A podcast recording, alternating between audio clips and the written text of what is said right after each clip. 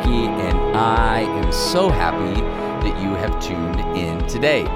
Welcome to episode 162, and welcome once again to uh, my Arizona, my Phoenix front porch, my brand new front porch here. Uh, this week, uh, I set up uh, a brand new hummingbird feeder. I was really excited about it. I've had it for a little bit, but we've been so crazy I haven't set it up. And so all week long, I have been waiting for these sweet little birds to show up, and there's been nothing. Nothing. Like, there's birds that come around, but I always have this weird thought that, like, you know, I'm new to the neighborhood, so the birds don't know that, you know, there's this new guy that's kind of sitting out there, and he, is he safe? Is he a threat? I don't know.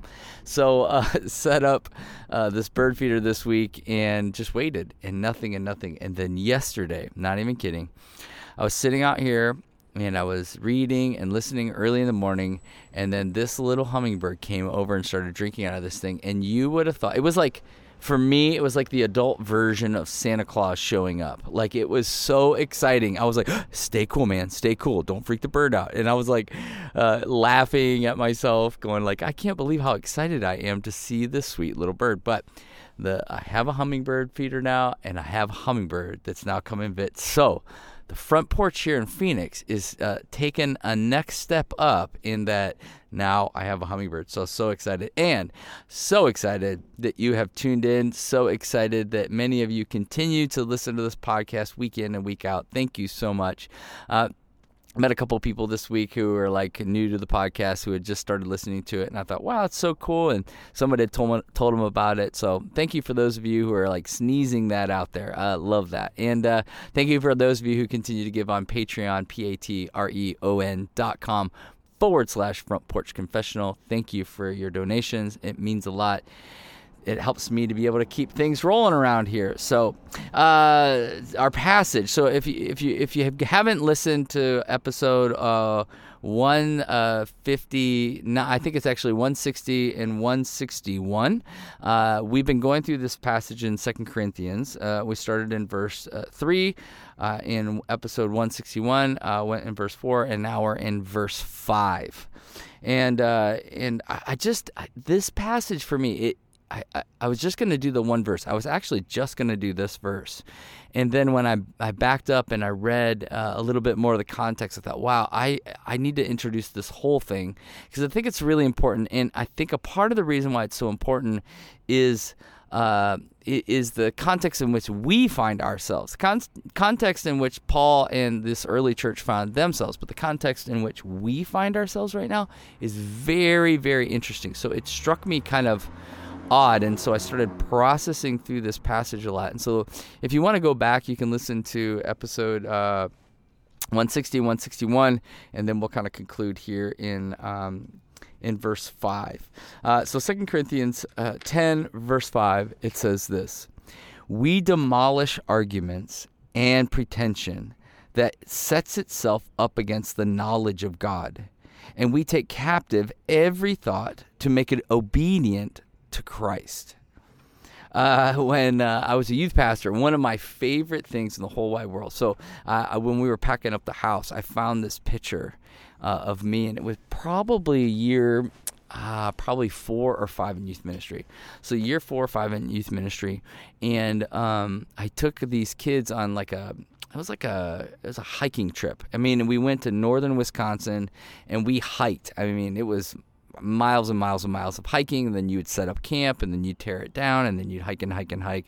You know, set up camp and tear it down, so on and so forth. But you had all these different cool like excursions during the day, stops around the lake, things like that. So we came to this one like riverfront that kind of where it was like a it was like a a big river that turned into kind of a smaller river, and we saw all these fish that were kind of in the river and I was telling the kids like I think we can get these fish. I think we can catch one of these fish and all the kids were like no way, no way.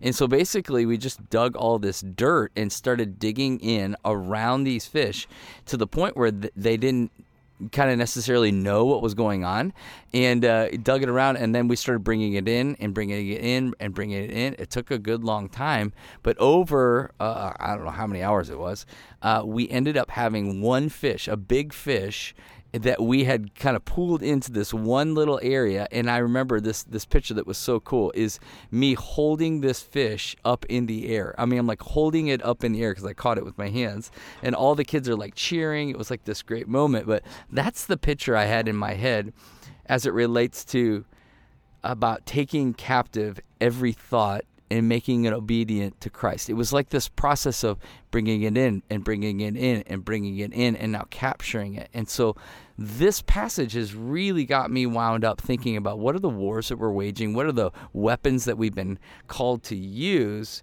And with all the knowledge that we have of the kinds of wars we're to wage and those weapons in which we use, you know, I think that what I see here is Paul's kind of transitioning us into, well, what do we do?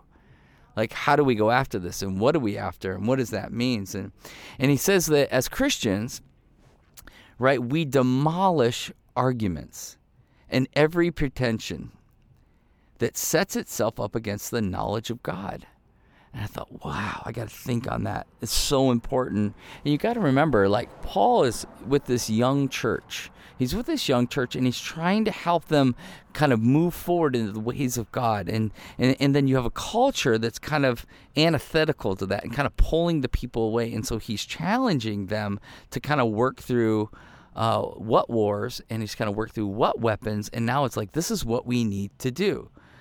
And, and, and so when a lot of times when you hear this passage, and at first when I started hearing this passage, you know, you kind of have this peanut gallery in your mind, like, yes, amen, preach it, brother. You know, like go after it. You know, and I think a lot of times we look at a passage like this, and it feels like kind of it's us versus them, right?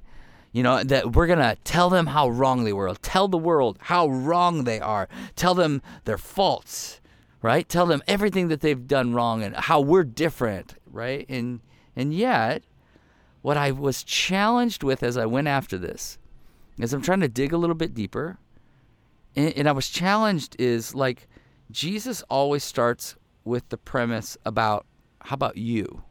How about your heart?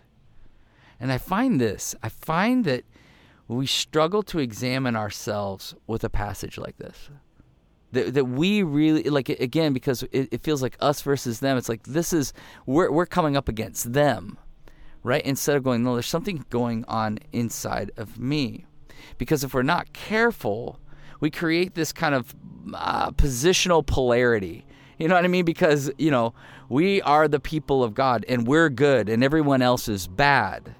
And jesus is like all throughout scripture he's he's he's kind of using this as a kind of an analogy of going like hey hey hey examine the log in your own eye the faults in your own life in your own heart before we start addressing it in our neighbor's eye and everyone else's eye. And so this is why i think this this passage is so important and these three verses are so important because i think in, on one end yes this does impact the world around us but then on a whole other thing that I think a lot of times we neglect is like, well, but what about me? Where's my heart at? Where have I kind of gone left where I should have gone right? And maybe gone right where I should have gone left? Or maybe he's telling me to stay neutral on something that I've just decided to make a very, very strong, bold, you know, this is how it is, and made a, a very black and white uh, uh, uh, uh statement as opposed to going, oh, no, no, no, actually, there's some gray here. And there's some that, that, that we need to have some charity in some of this. I, I wonder if that might be the case because what I was watching and thinking about was that a year ago the world shut down. And what I, I find is it not just from a pandemic, but I think in so many other ways. You know, and the hardest part for me personally, the most discouraging part for me was watching Christians come up and attack other Christians. Christians attacking Christians. Instead of abolishing arguments and pretensions, we intensified it. And even worse, we did it in the name of Jesus. A lot of people did. And so I started thinking through this. I'm like, wow, I think this is so important.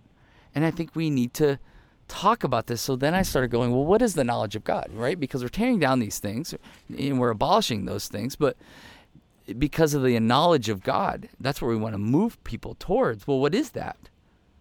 Well, I think it's that God so loved the world that he gave his only begotten Son, that whosoever believes in him will not perish but will have everlasting life. I think it's if you give up your life, you'll lose it.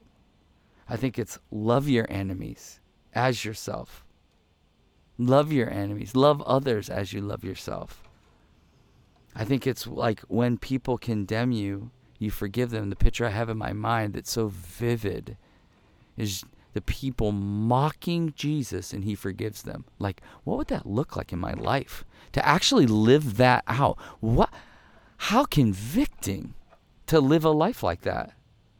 To seek and save the lost. He says that about Zacchaeus, a per, a person that nobody the most hated person in the town, Jesus goes and he has lunch with, has a meal with.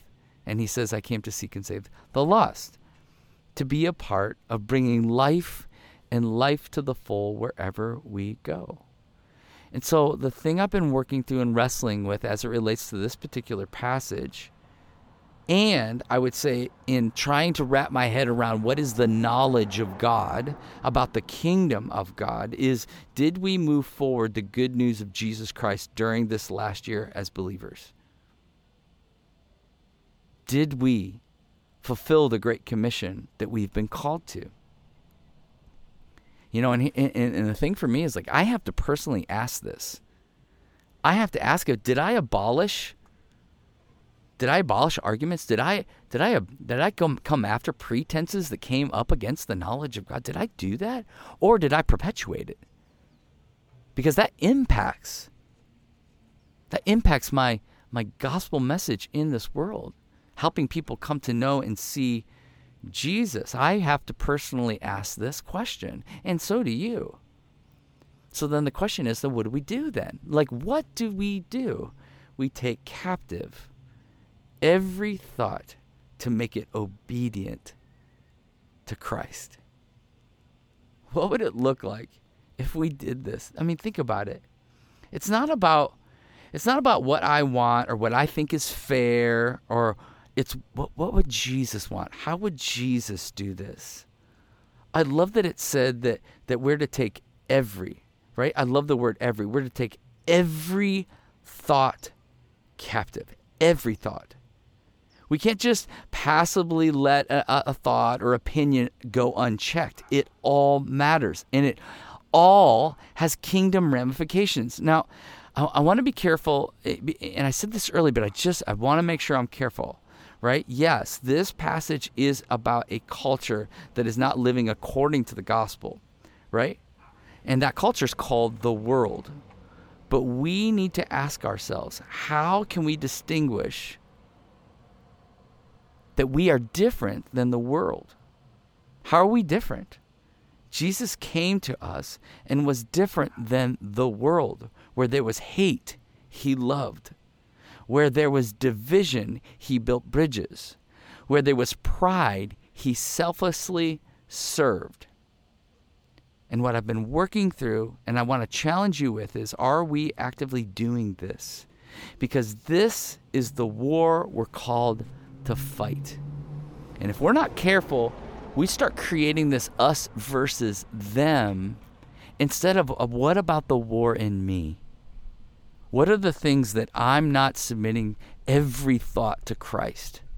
And as a result of not doing that, I kind of work backwards against the things that I've been called to. Instead of instead of doing a liberating, life-giving work in our culture and community, we actually just become just like everybody else. That we argue and we divide and we point fingers. And instead of pointing to Jesus, we point them to our own opinion, our own reality, the things that make us comfortable. And I want to challenge all of us to really bring every thought into conviction. Be convicted about the thoughts you have. Be convicted about the things you've thought about other people. And bring that to the Lord and ask Him to cleanse you. I'm gonna I'm doing that here on the front porch. Please, Lord, please forgive me. Because our external realities will be defined by our internal obediences. I think that's really important. Our external realities will be defined by our internal obediences. So the question I'll leave you with is this How do you look like Jesus? How do you look like Jesus? Heavenly Father, we fall so short. And as a result of that, we fail in what you've called us to do. But we love that your grace is sufficient and your mercies are new every morning. And so we say yes and amen to that. For your glory and your honor, help us to continue the work that you've begun in us. So take a breath, reflect, and believe that God the universe